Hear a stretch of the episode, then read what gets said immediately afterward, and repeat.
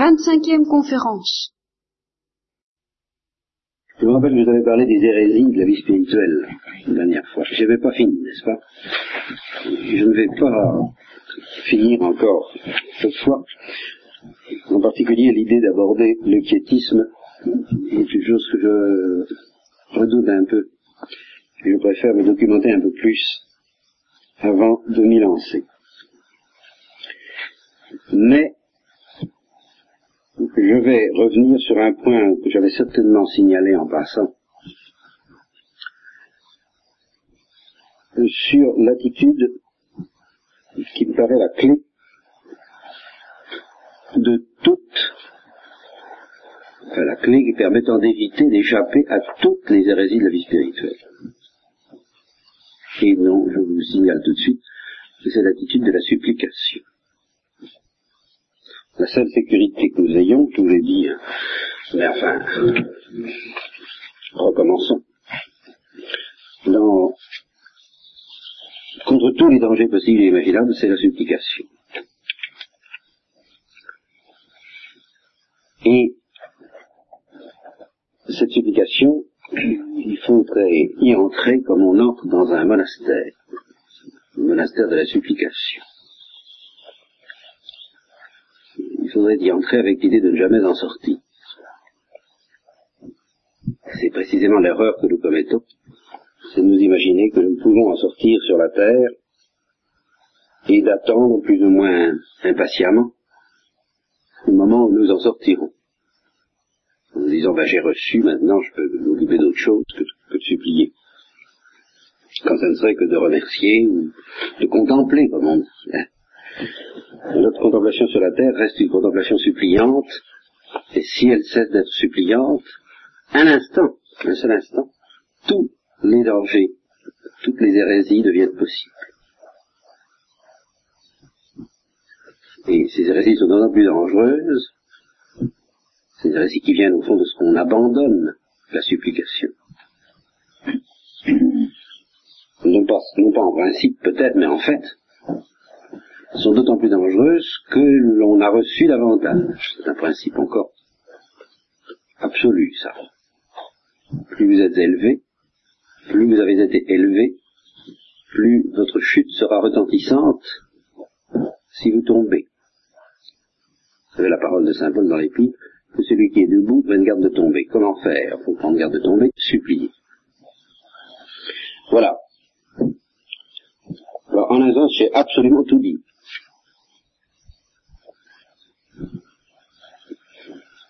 Néanmoins, pour découvrir que la supplication est un monastère, il faut une lumière.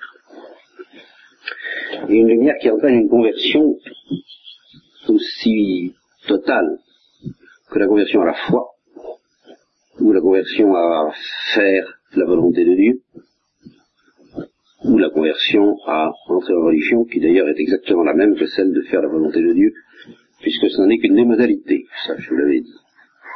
Et même aussi profonde que la conversion qui consiste à découvrir au-delà, au-delà de, ce, de cet appel à faire la volonté de Dieu, et même au-delà de cet appel à entrer en religion si on y entre, à découvrir que Dieu désire l'intimité avec nous, découverte dont je vous ai dit qu'elle était quelque chose de plus encore que le don de sa volonté totale à Dieu,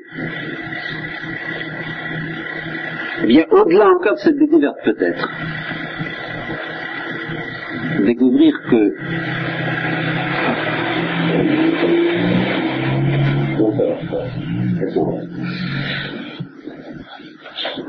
qu'il ne faut jamais sortir de la supplication et que cette supplication est une sorte de tout fortifié à l'abri duquel il faut se mettre comme on se met à l'abri euh, de la Sainte Vierge, comme on se met à l'abri d'une maison où on est protéger des ardeurs du soleil ou de, la violence du vent et de la pluie. Découvrir ça, je vous répète, c'est une extrêmement profonde lumière. Et c'est dans la mesure où c'est une lumière très élevée que je ne sais pas trop comment en parler. Eh bien, dire qu'il faut supplier, ça relève des résolutions pratiques. Alors, je voudrais vous parler un peu des résolutions pratiques. C'est très embarrassant. C'est un domaine qui m'embarrasse tout particulièrement. À chaque fois que je prêche une retraite, en particulier à des il faut quelquefois faire une ou deux conférences pour leur demander de ne pas attendre des conclusions pratiques. Tout de suite. Pourquoi? Vous voyez, c'est ça. Je vais essayer tout de même de vous faire part de ce que j'essaie de leur dire sur ce point, en développant d'ailleurs davantage avec vous, en allant plus profond. D'abord parce qu'il y a une première résolution pratique fondamentale, celle qui consiste à euh, faire le bien et éviter le mal. Évidemment, ça c'est une résolution pratique. C'est la loi morale dans toute sa, son universalité. Il faut faire le bien, il faut éviter le mal. Une autre manière de formuler ce principe, très élémentaire, voir le bien, refuser le mal, c'est de parler d'honnêteté. Résolution pratique, soyez honnête. Aimez la vérité, cherchez la vérité. Autrement dit, que votre volonté soit droite dans la recherche de la lumière et du bien. Moi, c'est entendu, c'est évident, ça, mon père, ça, ah oui. C'est tellement évident qu'en effet, on ne peut pas proposer ça comme résolution pratique. Et Dieu lui-même ne propose pas ça comme résolution pratique. C'est pas comme ça qu'il dit Dieu. Dieu dit, je passe, place devant toi, Israël, la route du bien et la route du mal. À toi de voir. Hein? À toi de choisir. Ce qui sait. Je te remets à ton conseil, justement. Autrement dit, je te laisse libre. Et il est évident que choisir le bien n'aurait aucun sens si on ne le choisissait pas librement. Et choisir le mal ne serait pas un péché si on ne le choisissait pas librement. Donc, cette vérité selon laquelle il faut être droit, dans la recherche du bien et dans la recherche du vrai, ne peut pas et ne doit pas être formulée sous forme de précepte, en fait. Et quand elle est formulée sous forme de précepte, euh, c'est plus une information qu'un précepte je m'en remets à la lumière naturelle qui est au fond de votre cœur pour que vous découvriez qu'il faut faire le bien, si vous voulez bien le découvrir, qu'il faut être droit, si vous voulez bien regarder. Nous autres que cette affaire-là, qui est la plus grave de toutes, qui est la plus importante de toutes, a une résolution pratique capitale, c'est bien celle-là. Eh bien, elle n'est pas objet de résolution pratique. Elle est objet d'enseignement théorique. Théorique? Pourquoi théorique, mon fait? Qu'est-ce que tu la théorie là-dedans? Eh bien, la théorie pose une question de fait, de dogme, n'est-ce pas? Vous l'avez dit, question de dogme, mais non pas une question de Est-ce que vous êtes de bonne volonté?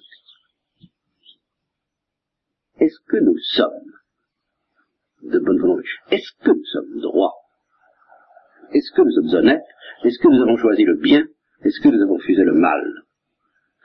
Et cette question-là, les laïcs sont d'autant plus stupéfaits de l'avoir posée sous forme doctrinale que pour eux, elle est absolument résolue. Elle n'est même pas formulée,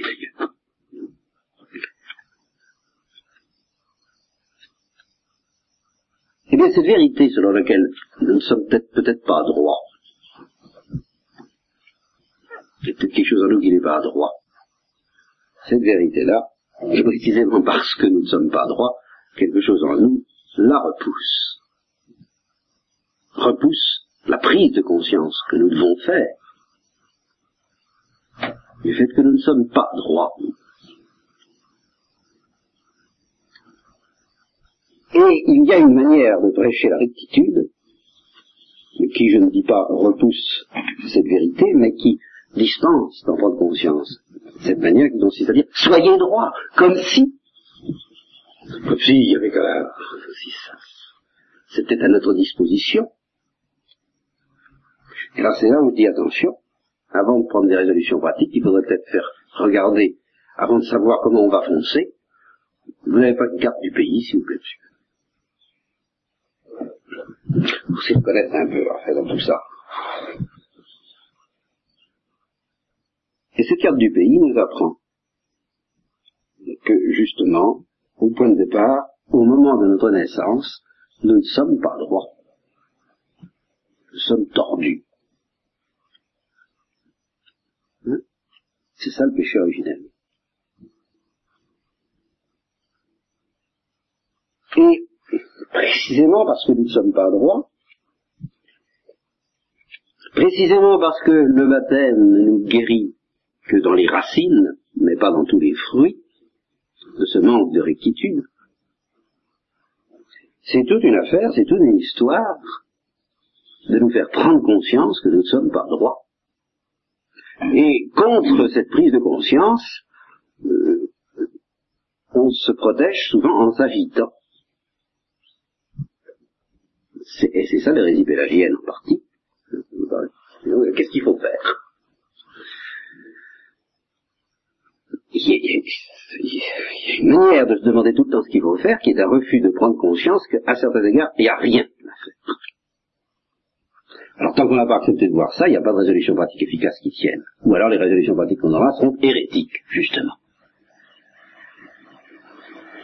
Toutes les hérésies spirituelles, ce sont des résolutions pratiques qu'on prend sans avoir eu le courage de regarder les choses en face, jusqu'au bout.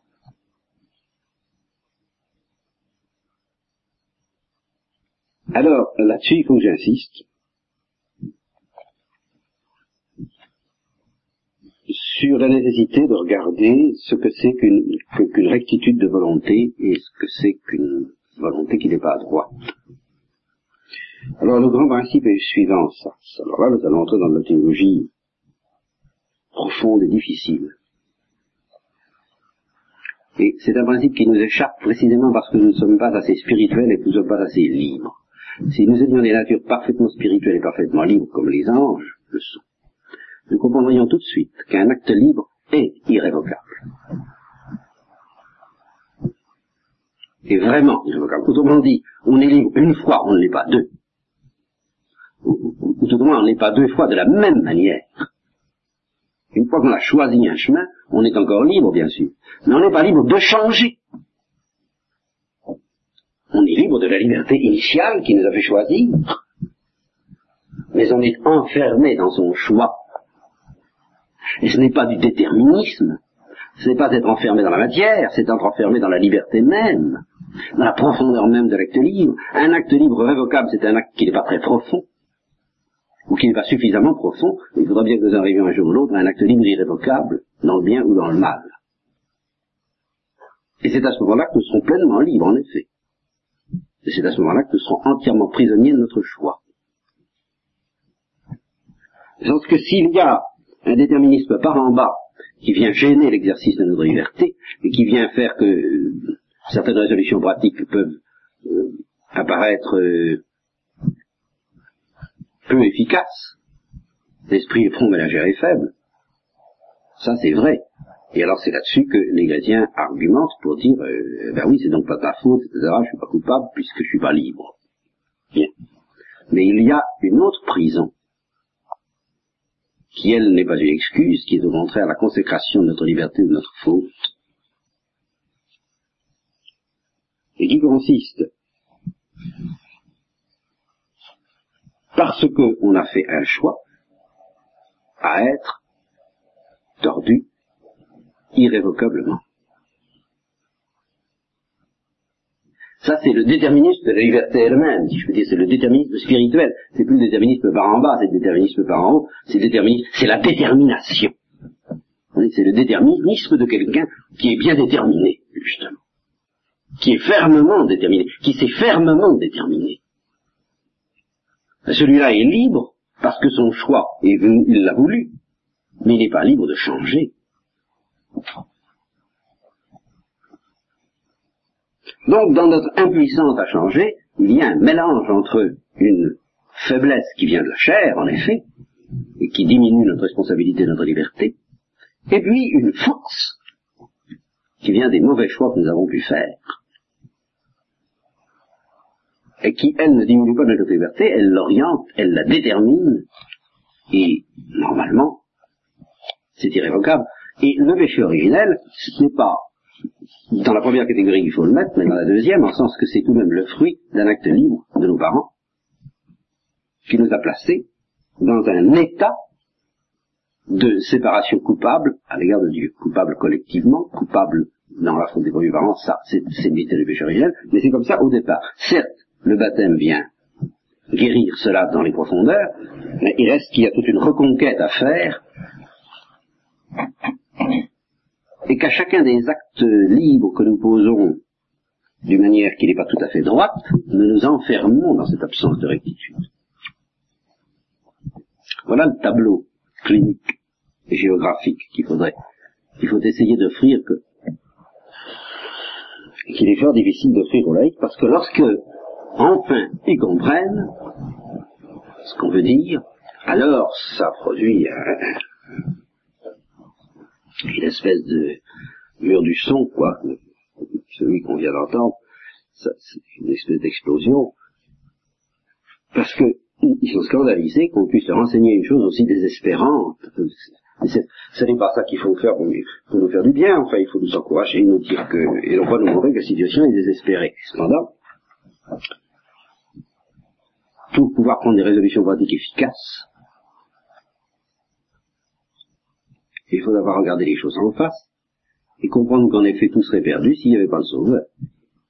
Alors là, oui, vous voyez que nous sommes encore dans le dogme, nous ne sommes pas dans les résolutions pratiques. Premièrement, nous sommes enfermés dans la désobéissance. Donc ce fait de faux et de droit, ça va pas de soi, ça, il n'y a pas de faux et de droit qui tiennent, on ne l'est pas. C'est plus ou moins, quoi, il y a des degrés. Nous ne sommes pas. Il y a quelque chose en nous qui fuit la lumière, qui refuse la lumière, qui esquive la lumière, qui ne se laisse pas déchirer par la lumière. C'est un fait. Ça, c'est pas une résolution pratique de dire oui ou non, je vais. C'est un fait. Et puis il y a le sauveur. C'est un autre fait. Qui est plus puissant que le premier. Et qui peut nous redonner la rectitude. Et qui nous l'a redonné pour l'essentiel dans le baptême, mais qui nous le redonne à chaque fois par ce de pénitence par l'Eucharistie et dans la supplication. Bon. Mais je voulais simplement souligner d'abord à quel point ce qu'il y a de plus important dans notre vie morale, à savoir la rectitude de la volonté, échappe aux résolutions pratiques. Elle relève purement et simplement du dogme, à savoir que notre volonté est déviée de par le péché et qu'elle est rectifiée par la grâce et le sang du Christ. Voilà, ce sont des faits, ça ne dépend pas de nous, c'est comme ça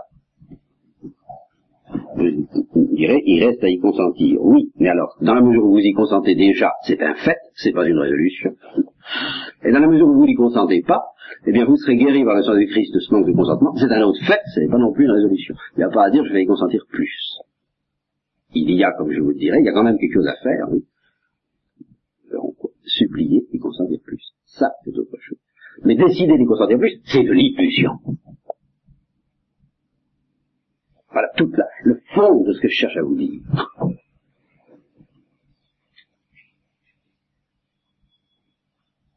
Et toute résolution pratique touchant les profondeurs, ah je ne dis pas touchant la surface, touchant le fait je vais être bien gentil avec quelqu'un, tout ça, c'est tout à fait autre chose.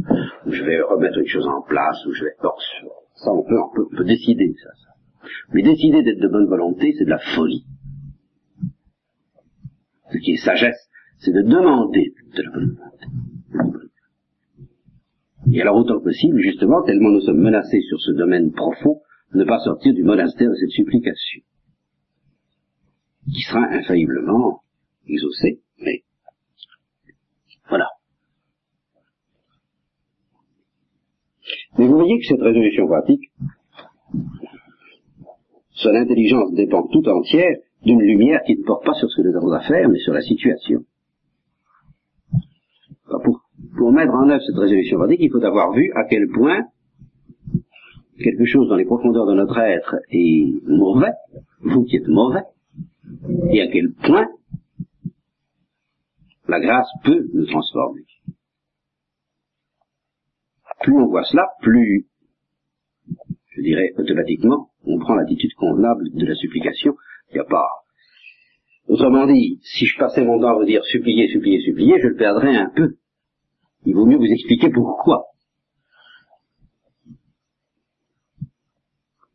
Ce n'est pas par mode d'exhortation que cette résolution pratique se transmet, voyez-vous, mais par mode d'explication. Qui reste, ben, il reste que la part de bonne volonté qui est en vous, infailliblement, si j'essaie de vous expliquer dans, quelle, quelle situation nous sommes, à la fois effrayante et magnifique, euh, euh, va se mettre à supplier, et que la part de par bonne volonté va euh, passer à côté, puis c'est comme ça. Je n'y peux rien et vous non plus qu'en suppliant que ça change. C'est tout.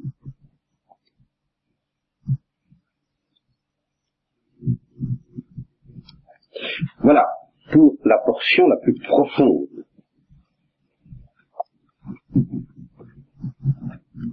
des résolutions. Que nous pouvons prendre. Alors supposons que ce soit acquis, ou plutôt adressons-nous à la partie de notre être, la part de notre âme qui est droite, qui est de bonne volonté, qui veut vraiment la volonté de Dieu, la vérité, la lumière et le bien. Alors celle-là va nous dire qu'est-ce qu'il faut faire? Évidemment. Je répondrai ce que je vous ai souvent répondu, croire, bien sûr. C'est la réponse la plus importante, la plus profonde au plan doctrinal, au plan théologique. C'est de la foi que tout dépend.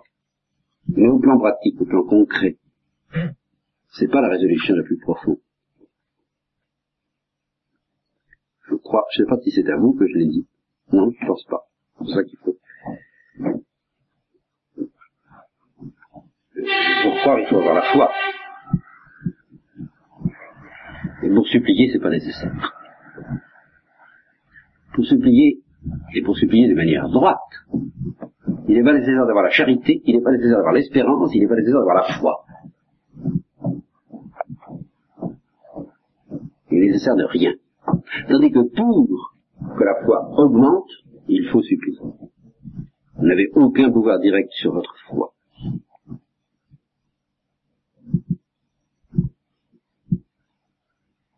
Donc même là, même en ce qui concerne les tout premiers fondements, les toutes premières bases de la vie spirituelle dont je vous ai parlé, même en ce qui concerne cette toute première base qui est la foi, la première résolution pratique que je peux vous donner, la plus importante, c'est de demander la foi.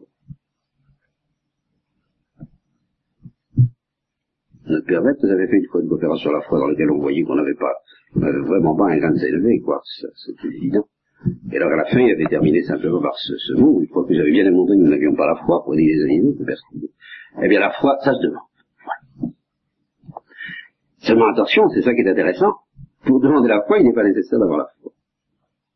Pour demander d'être un homme de, grande foi, il n'est pas nécessaire d'être un homme de grande foi. On peut être un homme de peu de foi et demander d'avoir une grande foi. Je crois, Seigneur, mais viens au secours de mon incrédulité.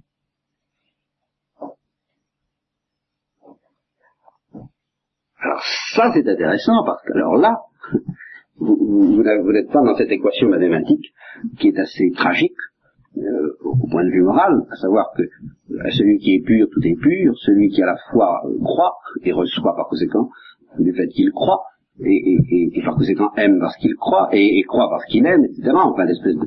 C'est très bien, mais nous, on apporte tout ça. Tandis que si celui qui a peu de foi mais qui en demande reçoit davantage, ah, alors là, le, le cercle vicieux est rompu, brisé. On peut sortir de ces impasses par la supplication. Bon.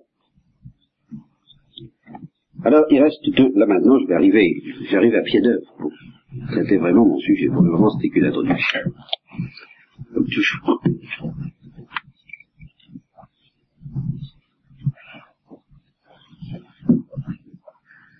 Parce que mon sujet, c'est quand même quelque chose de concret, de pratique. C'est pas de la théologie pure. Ce sont vraiment des conseils pratiques. Comment faire pour supplier? Est-ce qu'il reste encore ça Je sais ah bah oui, mais comment faire pour supplier? Parce que nous allons nous trouver encore devant un cercle. Vous nous dites, mon père, que pour supplier, il faut comprendre, mais pour comprendre, il faut supplier. Alors, hmm. bien sûr, la réponse classique, bah, on se met à supplier de manière imparfaite parce qu'on comprend de manière imparfaite, et on, demande de comprendre mieux, et ainsi, etc. La machine se met en marche, comme je vous l'ai dit, lentement, n'est-ce pas La locomotive s'ébranche tout doucement. Premier tour de roue, le deuxième tour de roue suit le premier à un an de distance, par exemple, hein puis après six mois, et puis ça se rapproche. Voilà. Je voudrais vous donner quelques précisions alors là-dessus. Alors à vous qui tout de même en principe êtes un petit peu embarqué. Étant donné que, je l'espère, vos cris d'appel vers Dieu se rapprochent les uns des autres, vous pouvez commencer, vous, peut-être, à entrevoir, c'est de ça dont nous allons parler, ce que peut vouloir dire supplier tout le temps. Voilà, nous arrivons à du concret. Hein. Ce que peut vouloir dire supplier tout le temps. Et ça se traduira en deux chapitres. À quel point c'est facile et à quel point c'est difficile. Ce qui veut dire, c'est beaucoup plus facile que vous le pensez, c'est-à-dire les obstacles auxquels vous pensez et qui empêchent la prière d'être perpétuelle n'en sont pas. Et les obstacles auxquels vous ne pensez pas en sont. Voilà. Le grand obstacle auquel on pense qui empêche la prière d'être perpétuelle, bien c'est justement la l'agitation de la vie qui nous entoure. C'est ça surtout qu'invoquent les, fidèles, les laïcs. Vous pouvez prier tout le temps dans un monde pareil. Avec la vie qu'on mène, on est tout pris par le matériel, mon père.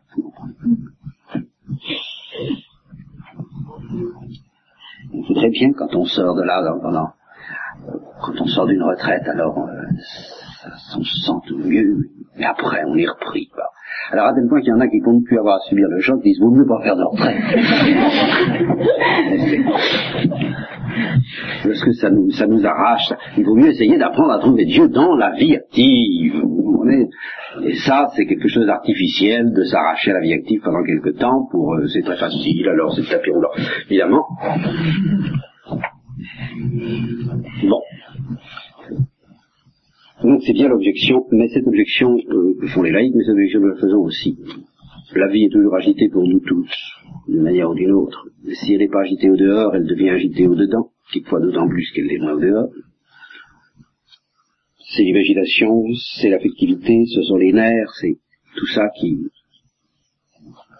qui fait un tel bruit parfois que on voit pas très bien comment supplier tout le temps, prier tout le temps dans cette situation. Alors, la première partie de mes explications consistera à vous montrer que ça n'existe pas, cet obstacle-là, que ça, n'existe pas.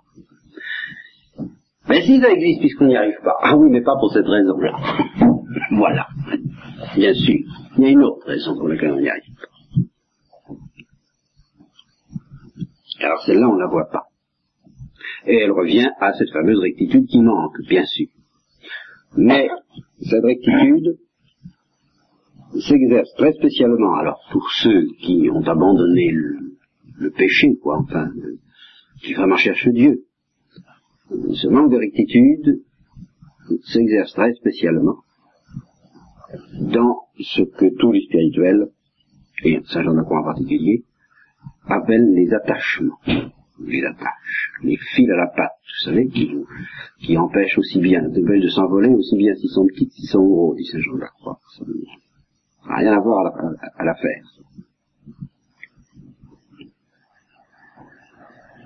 Donc il y a un lien entre la résolution pratique de prier, de supplier, et la résolution pratique d'être détaché. Je dis bien, il y a un lien, car il y a un lien réciproque C'est-à-dire, c'est dans les deux sens le lien. Celui qui supplie, qui essaie de prier, et qui ne fait pas d'effort dans le sens du détachement, ou qui n'en a pas compris l'importance, échouera. Mais celui qui essaie de se détacher indépendamment par, un autre mouvement que celui qui consiste à demander à être détaché, n'y arrivera pas non plus. Alors c'est ça que je vous expliquerai. Alors vous avez mon, petit programme, et pour une fois, un plan bien précis. Premièrement, c'est ce que nous verrons d'abord ce soir, si on laisse de côté cet euh, obstacle secret euh, du manque de rectitude de la volonté qui se manifeste, qui s'exerce dans les attaches, quelles qu'elles soient, vous, verrez la variété des objets auxquels on peut s'attacher, en particulier en vertu de cette loi sur laquelle je reviendrai, et qui fait qu'il est très dangereux de vouloir se détacher dans une autre attitude que celle de la supplication, à savoir que si par, euh, je peux dire par malheur, mais presque, vous réussissez à vous détacher de quelque chose sans supplier, alors vous vous attacherez à autre chose, bien pire.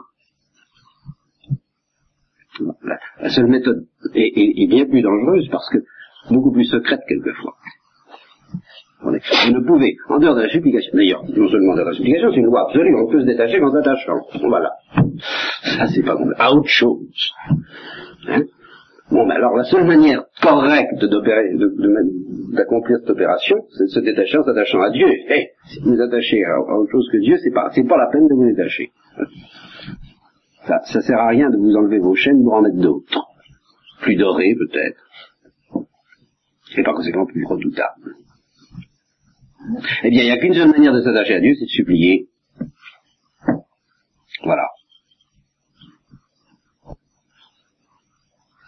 Alors, nous verrons que, supposons que cette affaire-là soit, qu'il n'y pas, euh, faisons abstraction de cet obstacle, profond et secret, eh bien, les misères de la vie, l'agitation de la vie, le bruit de la vie est pas un. J'essaierai de vous expliquer. Alors pourquoi? Et ça c'est très important pour le de l'oraison, l'exercice de l'oraison. Ensuite, eh bien, nous regarderons un peu plus en face, nous jetterons le projecteur sur les attaches et sur la manière de lutter contre elles par la supplication, ce qui est exactement ce que Saint Jean Lacroix appelle la purification active, au service de l'autre, de la grande.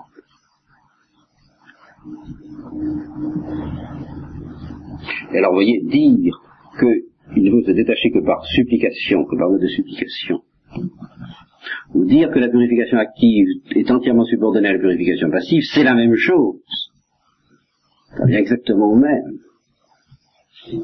Ça vient d'attendre les bras vers le Sauveur, donc, puis c'est tout, qui lui nous sauve par la purification passive. Toute notre purification active consistant justement à tendre les bras vers, d'une manière sincère, d'une manière droite, puis c'est tout. Voilà.